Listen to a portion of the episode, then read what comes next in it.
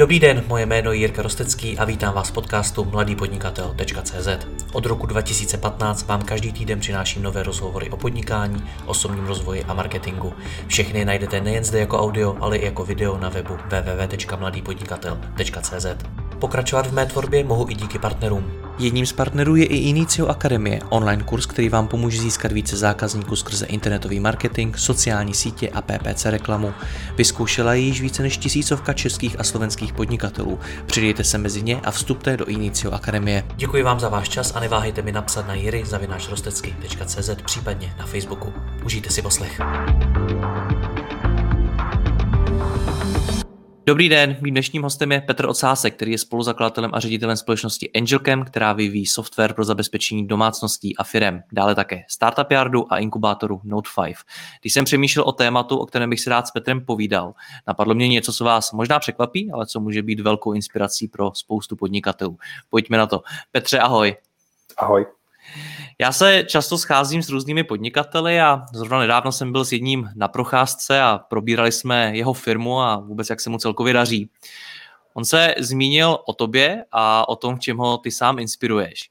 Prý máš osobní asistentku, která ti extrémně usnadňuje práci a ty se díky tomu můžeš věnovat jenom důležitým věcem. Jak to funguje? Funguje to dobře. To teda taky překvapilo tady to téma, že jsi vybral tady to. Ale funguje to dobře. Nemám si na co stěžovat. Jak to máte nastavený? Protože když se řekne asistentka, tak si dost lidí představí někoho, kdo sedí před kanclem a nosí kafe, maximálně ti řekne, kdo přišel zrovna na schůzku. Ale já vím, že to u tebe takhle není. Jo, určitě ne. Hele, já bych spíš, kdybych měl použít ten nějaký zahraniční termín, tak abych to spíš pomenoval slovem executive assistant. To znamená, jednak kafe nepiju, ale jo, asi párkrát jsem jako poprosil o čaj, ale to jsem poprosil třeba i jiný kolegy v kanceláři. Je to primárně moje pravá ruka, která mi pomáhá se vším, co buď nestíhám, anebo dokonce neumím tak dobře, protože třeba na to nemám ten fokus, protože jsem rozlítanej a ona na to ten čas má. Takže v praxi dělá co třeba? Všechno, co je třeba, a vlastně se to docela mění i podle toho, jak se mění moje náplň práce, podle toho, čemu já se zrovna víc věnuju, a postupně se ta pozice vlastně, nebo ta náplň práce mění i podle toho, jak se mění vlastně to, jak hodně ten člověk je v té firmě. Já to mám vlastně po druhém, po třetí v historii vlastně někoho takového jako svou pravou ruku a vždycky to funguje tak, že postupně ten člověk, jak víc a víc nastává, jak ta firma funguje a jak vlastně funguji já, jak rozhoduju, tak tím víc vlastně má ode mě víc svobody. Takže konkrétně třeba v tomhle případě Tereska má ode mě přístup samozřejmě do mailu, do mýho kalendáře, na firemní účet, ale i na můj soukromý účet. To znamená, je to jako velká důvěra a postupně vlastně ten ideální vztah si myslím, že funguje, takže kolikrát já řeknu, ty musím zajít za Teresku a oni si poprosit a už ona pak přijde, jo a by the way, udělal jsem tohle. Že opravdu, jakoby to moje zadání bylo na začátku pomoct mi stát se lepším člověkem a vím přesně, na co jsem dobrý, vím, na co jsem lempl a hledal jsem člověka, který mě doplní, aby ve výsledku vlastně pro ten jako svět okolo jsme byli tandem, který prostě dobře funguje. Pomož mi stát se lepším člověkem. Co si pod tím mám představit konkrétně, jak to na začátku probíhalo? Protože když si představím, že takyhle zadání dáš nějakému člověku, tak vlastně ani on nebude za začátku vidět, co má dělat. Jo, určitě. Hele, možná odpovím oklikou, ale možná to je na co se ptáš, jak takového člověka najít. Jo. Hele, je jasný, že ten člověk musí být takový ten, který mu dáš nedokonalý zadání a on si ho domyslí a najde si řešení. Jo. To znamená, musí to být lidi, kteří mají selský rozum, rychle se zorientují v situacích, kde mají málo informací, dokážou se rozhodovat a tak. Naopak lidi, kterým vyhovuje mít jasnou jako job description a furt dokola tak dělat to samý, se na tu pozici nehodí. Takže třeba moje rada vlastně pro lidi, kteří někoho takový hledají, je hledat třeba lidi na pozici, řekněme back office, což jsou typicky lidi, kteří si šáhli úplně na všechno, co v té firmě funguje a nebojí se ušpinit ruce, i třeba jako obrazně řečeno, ale i reálně. Když třeba prostě vyteče myčka, tak prostě vezmu hadelku a utřu to. A tak trošku si šáhli na HR, jo, tak trošku možná na to, aby všichni ty lidi v tom ofisu byli jako v pohodě, takže jsou tak trošku jako lepidlo toho týmu. A to mám pocit, že je docela dobrá průprava tady na ten job. Stejně mě ale víc zajímají ty začátky. Ty jsi řekl, udělej ze mě lepšího člověka, tak jak jste začínali. Ale tak jsem úplně na rovinu, co mi nejde. A což třeba v mém případě bylo, já jsem měl dlouho problémy stíhat množství jako zpráv, které se na mě valí, a množství mailů, a lidi, co mě znají, tak ví, že někde je potřeba mi napsat SMS-ku místo mailu a někde ten mail poslat jako 2x. A tohle už si myslím, že třeba je, nevím, rok nebo další dobu za mnou. A stejně tak plánování kalendářů, jo. Když prostě někde vždycky bylo něco složitější než málo. Už třeba domluvit schůzku s 2-3 lidma, tak pro mě bylo jako těžký vlastně jako tomu dát tu energii. Jo, a pak to trvalo dlouho, nebo se ten meeting neuskutečnil, nebo bylo potřeba posunout a tak. A takže jsem řekl na rovinu, s čím prostě boju, s čím bych potřeboval pomoct, ještě předtím vlastně, než jsme se domluvili, že teda se k nám přidá. A řekl jsem, hele, to by bylo super, kdyby jsi mi s tím pomohla. A nejenom to, ale kdyby si proaktivně třeba koukala do mýho kalendáře a navrhovala mi, jak to přeorganizovat jinak. Aby ve výsledku to důležité, co se má stát, se stalo. My, když jsme se spolu o tom bavili, tak ty jsi mi jednou řekl, že je strašně důležitý to, aby si každý podnikatel uvědomil, co vlastně chce dělat, v čem je nejlepší, co ho baví. Myslíš si, že tohle podnikatelé neví? Hele, myslím si, že většina lidí začne podnikat, protože baví nějaký produkt. A ve výsledku, když se možná na sebe po pár letech podívají, tak se možná dokážou přistihnout, že vůbec nedělají ten produkt. A že běhají na nějaký meetingy, že jsou jako people managementem. A tím pádem pak tam je často jako rozpor mezi tím, jako v čem jsem vlastně dobrý a co chci dělat. A co jsem byl donucený jako dělat. A já si myslím, že ty jako podnikatelé s tím počítají. Jo. A myslím, že Šimon Vostrý mi nedávno říkal, hele, práci, co mě nebaví, tak to je 90% jako mýho času, ale stojí to za to a kvůli tomu to vlastně jako dělám. Ale na začátku to ty podnikatelé jakoby neví. No a když se to jako neuvědomí, tak typicky to, co tě nebaví, tak nejsi v tom dobrý. Jo, takže ono je to vlastně jako trošku propojený a vědět si, kam se dál jako posunout, kde využít maximálně svoje silné stránky a ty slabý, jasně, asi úplně neodignorovat, ale jako vědět o nich, pomenovat je a dát jiným lidem, kteří jsou na to lepší, možnost se v tom zase naopak realizovat. Šimon Vostrý to teda, pokud tě dobře chápu, nedělá úplně nejlíp. Na jeho místě bys to dělal jinak.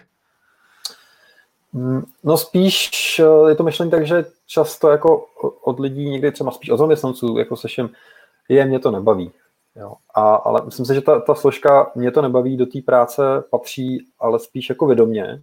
Říct, hele, mě to nebaví, ale v tu chvíli jsem ten nejlepší, kdo to může udělat, tak to prostě udělám. Versus mě to nebaví a je tady jednoduchá možnost, jak to předlegovat dál. A tuhletu otázku je dobrý se jednou za čas klást. No. Takže třeba my si děláme takový retrospektivy, jo, podobně jako sprinty.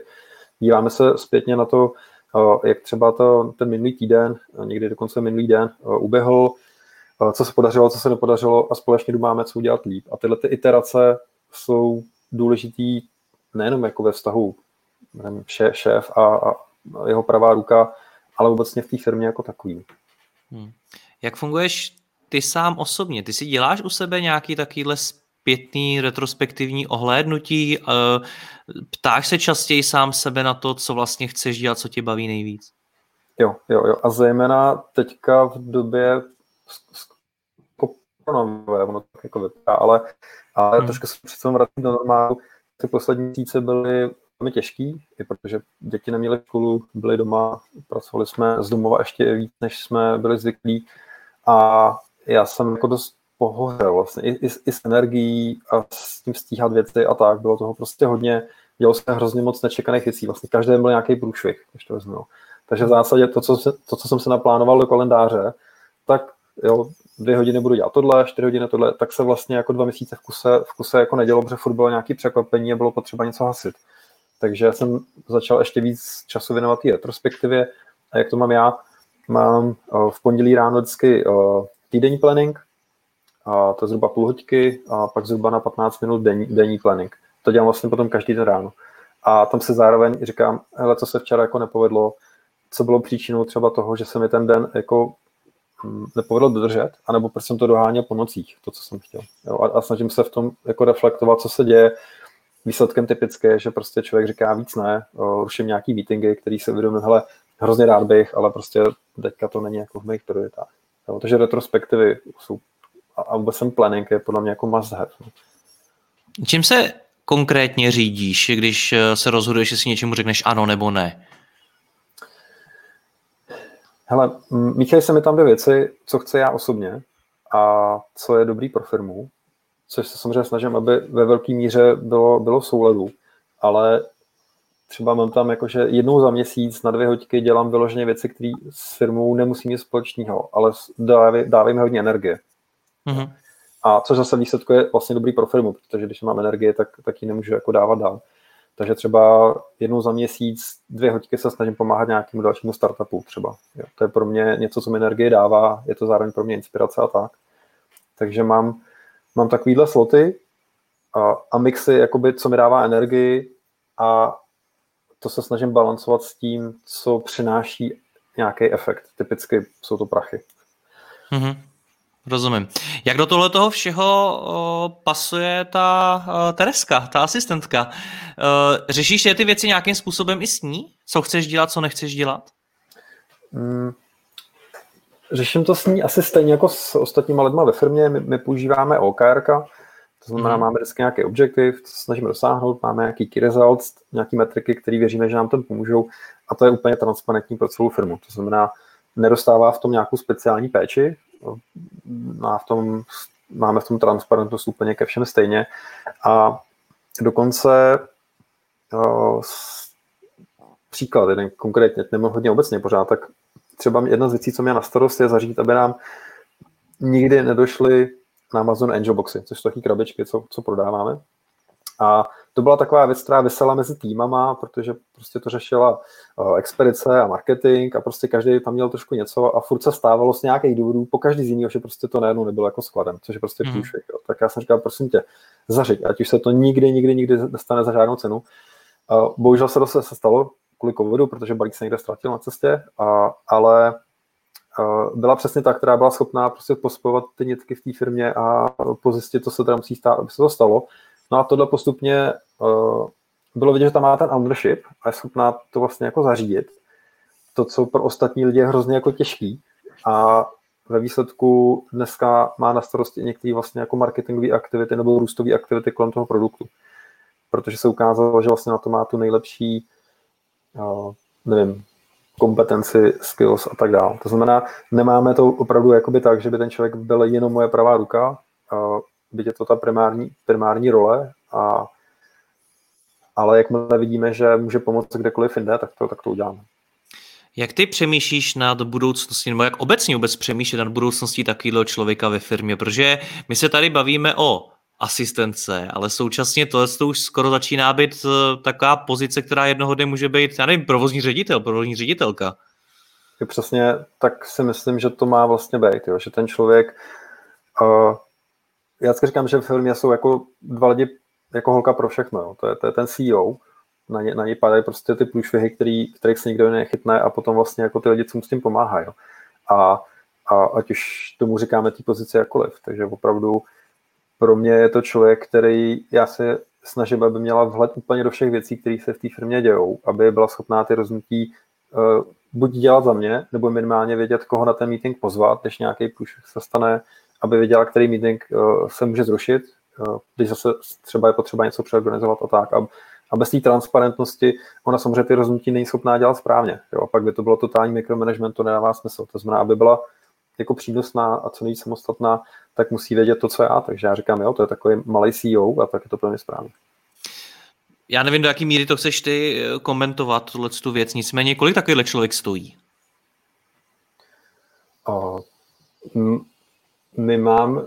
Já nevím, jako konkrétní částku se přiznám, ale vím, že Konkrétně tady třeba tady v tom případě Tereska hodně rychle rostla a my jsme několikrát, nevím přesně kolikrát, ale několikrát třeba v prvním roce vlastně zvyšovali tu její odměnu, protože bylo vidět, že se hodně rychle adaptuje a rychle se stává core součástí toho týmu. OK, mě vlastně nezajímá jako její konkrétní odměna, zajímá mě, jakou já mám na začátku nabídnout tu odměnu. Pokud si řeknu, hele, to, co tady říká Petr, je zajímavý, tak jídlo člověka chci taky, tak kolik já mu vlastně mám nabídnout? Já bych to, jak jsem na tom, nevím, jaká je univerzální odpověď, ale jak jsem na to koukal já, bylo vždycky právě, že jsem lovil, myslím, že ve dvou případech ze tří jsem lovil právě v kategorii bývalých office manažerů nebo office manažerek. Mm-hmm. A mně tam přišlo, že pro tyhle ty lidi je tohle další logický krok, kam vyrůst, pokud nechtějí vyloženě mít nějakou jednu konkrétní specializaci, a tím pádem to musí být samozřejmě o něco víc, než má průměrný office manažer. Mm-hmm. Takže já jsem se na to díval z pohledu, řekněme, kompetitivnosti na tom trhu. Okay. Jak jsi se s ní učil pracovat, nebo ne, vlastně nejenom s ní, ale i s těmi jejími předchůdkyněmi, protože jsi zmiňoval, že ona není první, tak vyvíjelo se nějakým způsobem to, jak jsi s nimi spolupracoval, jak jsi jim třeba zadával úkoly, co jsi od nich očekával a podobně? Vyvíjelo se to asi s tím, jak jsem se já postupně vyvíjel, jak jsem se učil asi víc důvěřovat lidem a poznávat sám sebe a najít tu odvahu si říct, hele, tohle prostě nejsem schopný jako nikdy dělat dobře, to není moje silná stránka. Takže asi to reflektuje mě a za dalších asi 5 nebo 10 let to asi bude vypadat zase jinak. Nevím, jestli dát nějaký konkrétní příklad. Asi v té větší důvěře, větší transparentnosti, ještě předtím, než jako s tím člověkem jsme jako vstoupili do toho vztahu, řekněme, tak ještě předtím si na rovinu říct, ale tohle jsem já, to jsou moje silné stránky, v tomhle jsem prostě špatnej, potřebuji s tím pomoct, jak by se s tom jako cítil nebo cítila. A což zase není to asi specifický pro tuhle pozici, ale obecně pro kohokoliv, koho hajrujem, tak být transparentní v těch očekáváních, ne na začátku. A dávat si častou zpětnou vazbu. Z té zkušenosti umí to podnikatelé i sami o sobě vůbec říct, co jsou jejich silné a slabé stránky? Je to něco, nad čím přemýšlej? Mám jako obecně pocit, že podnikatele, nebo speciálně možná, že řeknu startupisty, tak oni mají v podstatě skoro povinně v DNA nějakou extrémní extrémně pozitivní přístup. Jsou to extrémní optimisti, ty lidi. Že všechno dobře dopadne a firma nemá nový platy, ale se nějak jako vymyslí. A ono to tak většinou taky jako i právě díky tomu jako dopadne, ale má to i ty konsekvence někdy v tom, že se jako umět jako zastavit, nedej bože zameditovat nebo nějak se jako zamyslet, tak to si myslím, že zejména v začátcích jako není typický. No. Takže jo, a určitě řekněme nějaká jistá jako vyzrálost toho člověka, který si k sobě hledá jakoby svou pravou ruku, tak je potřeba stejně jako v každém jiném vztahu. A to už je pro startupy? Takovýhle člověka měl by hledat už zakladatel nějakého startupu, potažmo začínající firmy? No, ono možná řekneme jako asistentka, tak to jako nezní, jo, ale opravdu bych to vzal jako, je to moje pravá ruka, někdo, kdo mi vlastně pomáhá se vším a je to pro mě kolikrát i partner pro tu diskuzi, jo, my se někde sedneme, a je to téma, kde já si třeba s nějakou věcí nevím rady a prostě to spolu proberem, tak to mi asi dává smysl skoro ve všech fázích, jakmile člověk začne mít hodně plný kalendář a třeba někde, samozřejmě jsou na to co-founders, že ta firma má 2, 3 lidi a tak, ale v nějakou chvíli přijde čas ten tým rozšířit a pak mi to dává smysl. Proč má tak málo podnikatelů? Hele, já třeba řeknu takový svůj pocit, jo. Já si vzpomínám, když jsem právě rozdížil Startup Yard, tak my jsme tam tenkrát hajrovali, my jsme se snažili přesvědčit lidi, že nevím, top 100 nejchytřejších lidí v Čechách, aby tam přišli a zadarmo ve svém čase pomáhali možná svým budoucí konkurenci. A já jsem osobně mailoval třeba šéfovi Seznamu Pavlovi Zimovi a dalším jako lidem. A vlastně mě tenkrát, protože jsme byli pankáči totální, přišlo divný. Říkal jsem si, tak jak jsem cítil, ty vole, to ten člověk jako neumí prostě poslat jako link na svůj kalendář, to musí přeposlat nějaký prostě paní, aby se dokazovalo, jako, že má na to platit asistentku. A přišlo mi to vlastně spíš nějaké využívání jako moci a využívání peněz. A měl jsem naopak jako tenkrát vlastně respekt jako k CEO s velkých firm, který jste do toho agendu byli schopni dělat sami. Ale postupem času já jsem se naučil, nevím, jak to mají ostatní, ale konkrétně pro mě, byť jasně, třeba když můžu, tak pošlu třeba link na meeting Beard nebo Calendly, aby se ty meetingy jako domluvili sami. Ale ve chvíli už těch lidí tam jako je víc a jsou v různých časových zónách a chtějí to jako měnit, tak prostě je jednodušší poprosit někoho, ale prosím tě, zařiď to. Jo. A jsou to potom ty cenné minuty, který mi v tom čase chybí, nebo možná ještě jinak to řeknu. Já když vezmu svůj kalendář a rozdělím si ho na to, kolik času chci strávit, jako třeba, já tomu říkám, kvalitní čas s týmem. Jo. To znamená ideálně jako meeting bez agendy, jenom jak se máš, co děláš, to bys mohl dělat jako jinak. Pak mám třeba ráno, večer čas na reaktivní odpovídání. Mail, Slack, CRM, Messenger a tak dále.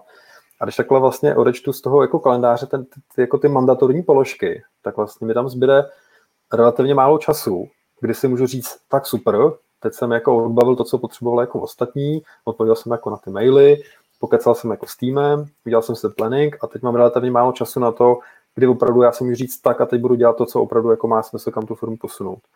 A tam potom vlastně jako každých pár desítek minut je vlastně jako hrozně znát. Jo. To znamená, může to být o tom, jestli mám jako 2 hodiny denně na exekutivu, nebo třeba 3,5 a to za to stojí. Takže mě v tom pomáhá ta retrospektiva a pokud má někdo pocit, že jako nestíhá a možná ani po letech se třeba jakoby v těch věcech neposunul, tak to doporučuji zážit. No, ale zase jako není to o tom, teďka hurá, někoho si vezmu, ale zkusit si začít jako sám sebe. A možná ještě obecně, jako pro každého funguje něco jiného, takže si každý sám řekne, jak to cítí. To chápu, nicméně nevím, jestli jsi mi odpověděl na otázku. Já jsem se ptal na to, proč podnikatelé častěji nemají nějakou takové asistentku nebo prostě obecně někoho, kdo jim dělá pravou ruku, protože to, jak jsi popisoval ty přínosy a jak o tom celou dobu mluvíš, tak je to logický, má to evidentně velký přínos, velkou hodnotu, člověku to může usnadnit spoustu práce, tak proč to nemá víc podnikatelů? Co myslíš ty? Jak je tvůj názor na to? Moje prvotní hypotéza byla právě, že na to může někdo koukat, jako že to je nějaká pozůstalost socialismu, komunismu, moci a peněz a že to jako se to jako nenosí a to druhý možná, že vlastně to stojí jako dost peněz a samozřejmě tam, což nějaký peníze to stojí, ale je tam a je tam vlastně nějaký overhead. Někomu dalšímu musíte vysvětlovat a velmi jako transparentně, jako, že, co chcete dělat, s kým se potkáváte, co tam budete řešit a tak. Jo. A mně se jako kolikrát stalo, že říká, hele, ten meeting, co to máš zítra odvolou, to je jako co a kdo a proč. Jo. A to je, ale já to vlastně chci, aby někdo další vlastně mě i pomáhal vlastně ten můj čas strávit jako blíb. Takže já tuhle transparentnost oceňovat a ty výhody, které z toho plynou, tak taky. Bylo pro tebe těžký se takhle otevřít někomu, protože to je vlastně úplně cizí člověk, kterýmu ty musíš odkrýt i svůj osobní čas. Ty jsi tam zmiňoval, že má přístup i do čeho jsi to říkal, do osobního mailu nebo do něčeho takového? Osobního účtu bankovního. Ještě víc jako osobního účtu bankovního. Byl to pro tebe problém tohle? Jako vždycky, když se samozřejmě ta hranice posouvá, tak je to takový trošku motýlce břiše, ale dneska třeba po těch 2 letech, tak ta důvěra je, asi bych řekl, neomezená. To znamená, i byť se snažím to jako nedělat, tak třeba, když jsem nebyl nikdo z rodiny, kdo může vyzvednout děti ze školy, tak jsem poprosil tady tu kolegynku a teď nevím, jak dál o tom povídat. Jo? To možná, a vlastně vím, asi pocit, jo, že nikdy neposlouchat tu hlavu a poslouchat to srdce, jak to srdce chce a ono kolikrát má pravdu. Mm-hmm. Co si pod tím má posluchač představit, když řekneš poslouchat srdce? No, já si vzpomenu, když jsem studoval vysokou školu, tak náš učitel na informatiku říkal, že člověk je dvouprocesorový počítač. Jo. Jako, hlavní procesor, to je hlava, koprocesor je to srdce a že bychom to srdce měli poslouchat víc a já jsem tenkrát vůbec nevěděl, o čem to mluví. Ale postupem času vlastně mně přijde, že je nebo aspoň mě to funguje, tu analytickou část často jako potlačit a vnímat to, jak to srdce, a když srdce říká, hele, mám tomu tu člověku tu důvěru, tak prostě to udělat a dát tomu prostě tu šanci na to, aby se projevilo, jestli ten pocit je správný nebo ne. Než jako, a co když mi pošle peníze někam, nebo nevím. Dá se mimochodem chránit proti takovým věcem, protože se to jako teoreticky může stát. Může, tak konkrétně v té bance jsou nějaký limity a takovýhle věci, ale mě opravdu přijde, že ten vztah, a to není asi jenom s asistentkou, ale jako s kýmkoliv, je neustále vlastně, jak ty lidi jsou spolu díl, tak by se měly asi přirozeně ty hranice té důvěry posouvat. A vždycky se může stát, že zjistíme na to, že OK, to už bylo jakoby moc, ale to je asi to správný, i ta obava je jako správná, ale zároveň je potřeba to posouvat.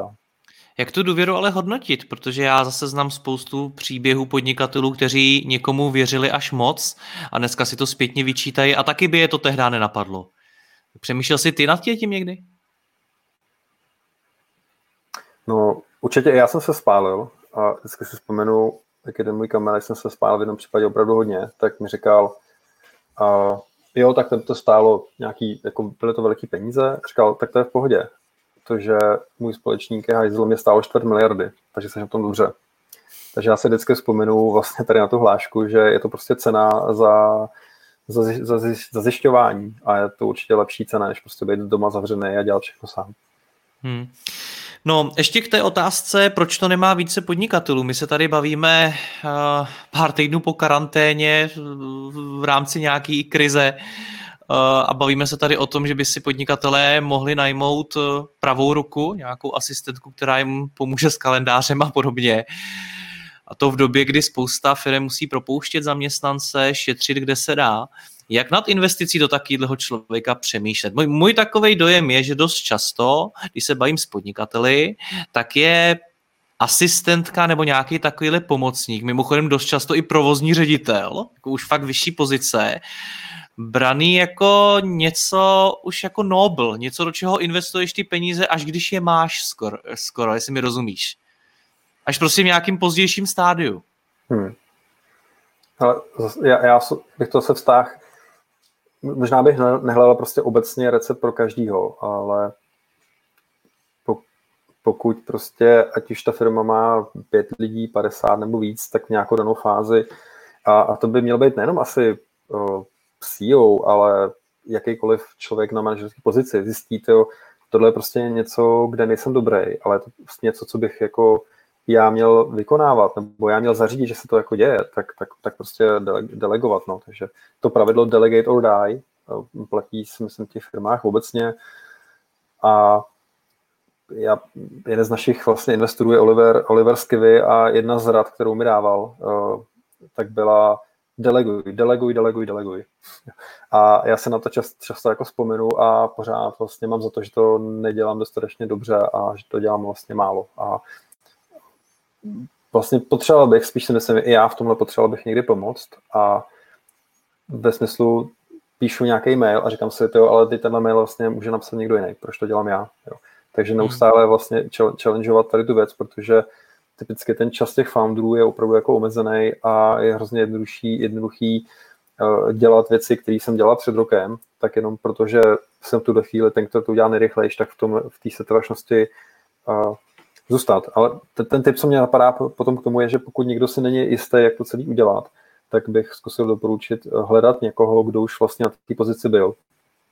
Jo, ať to není tak, že někdo, kdo začíná, řekněme, s tím delegováním ve velkým a někdo se to učí, tak ať to nehledají spolu, ale ať naopak si tu experience ten člověk nese sebou. Pojďme to na závěr postupně shrnovat a zkusit z toho dát teda nějaký konkrétní akční kroky, co teda můžu dělat. Začněme od začátku. Jak toho člověka najít? Já jsem teda pochopil, že by to neměl být úplně juniorní člověk alá nějaký student tamhle ze školy, který teď hledá přivýdělek. No, může být, ale aspoň to, co mě funguje, je, že já už nechci vstupovat do toho rizika, že vlastně ty lidi budou učit něco, co nikdy nedělali. Takže já vždycky hledám, aby tam byla nějaká paralela s tím, co budou dělat. To znamená třeba, OK, nemusel to být PA, personal assistant, ale jeho náplň práce byla taková, že neustále řešil vlastně nový věci a musel se v nich rychle zorientovat. Jo. A už tam je jako velká šance, že to do toho zapadne. To znamená, tam já bych hledal podle míry rizika, kterou jakoby ten člověk, co teda hledá, je ochotný jako přistoupit, tak pokud má míru rizika nebo akceptaci rizika velikou, tak může samozřejmě hledat jako i totální juniory, který dělali práci naprosto repetitivní a bude šance, že to funguje. A já už dneska hledám lidi, kteří ideálně vlastně mají něco za sebou a můžou vlastně třeba mě nebo i tu firmu posunout někam dál. A hledáš je tak, že dáš inzerát na Jobsy, nebo jak bys takového člověka hledal? No, typicky přes network, ideálně. To znamená znát spoustu lidí a rozhodit sítě, přemýšlet, kde jsou. A druhá věc, která mě funguje, tak je LinkedIn. Tam spousta lidí, že když hledá job, tak tam prostě napíše taky to klasický looking for new opportunities a tam se dá prostě vyhledávat poměrně jednoduše rychle. Mm-hmm. Druhá věc, kterou bych chtěl shrnout, je, jak se zamyslet nad tím, co teda na toho člověka delegovat, jak přijít na tu práci, kterou já už bych neměl dělat jako founder a měl bych ji na někoho delegovat. Tak třeba Honza Vanihrána to říká, vždycky, když mě to zabere více jak 4 hodiny denně, tak je správný čas na to nahirovat někoho na full time. Mm-hmm. On to bude sice dělat hodin 8, ale to je v pohodě, pořád já jsem se zbavil těch 4 hodin, tak on to bere takovou jako salámovou metodou a asi zase individuálně, to s čím prostě buď se mi žere hodně času, nebo je jednoduše delegovatelný, nebo jsem na to fakt špatný. Jasně. To, co mi připadá, že je dost častá velká bolístka, je jak vůbec takovýhleho člověka úkolovat. Tak dáš dohromady nějaký pravidla, kterýma ty se třeba řídíš při tom, jaký zadáváš úkoly?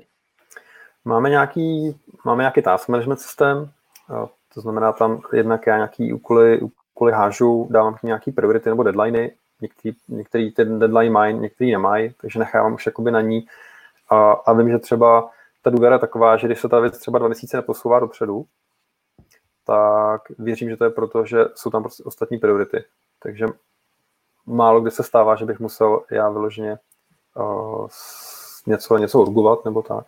Ale zároveň je to o tom, tady máš můj mailbox, tady máš můj kalendář a máme dohodnutý nějaký vlastně jako řekněme pravidelný kontroly nebo věci, které se dějou. Jo. Takže příklad spambox, třeba mailboxu, tak ten já nekontroluji, to je jako jejich zodpovědnost, ale inbox třeba vlastně kontrolujeme oba a navzájem se doplňujeme.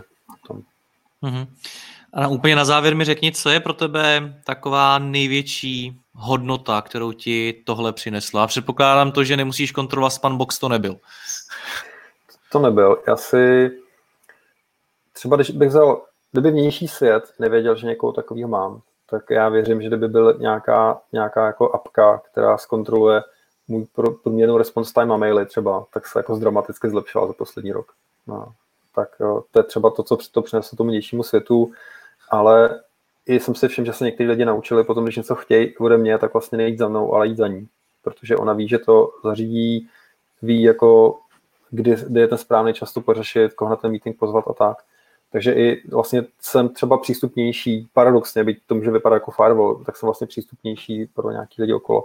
Ale co tohle konkrétně mě? Myslím si, že tam funguje ten vztah té důvěrhodnosti, tak opravdu si myslím, že mi to pomáhá stát se lepším člověkem. A vždycky říkám Teresce, že jí za to jako hrozně moc děkuju, protože si občas někde sedneme, ona se mě tak podívá se smutnýma očima a řekne, hele, tyjo, tak tohle byl fakt průšvih, pojďme to příště udělat jako jinak, jo? Nebo tohle si zazděl, to tam 14 dní leží, ale je to jako důležitý. Já řeknu, to máš pravdu, mě se do toho tak nechce.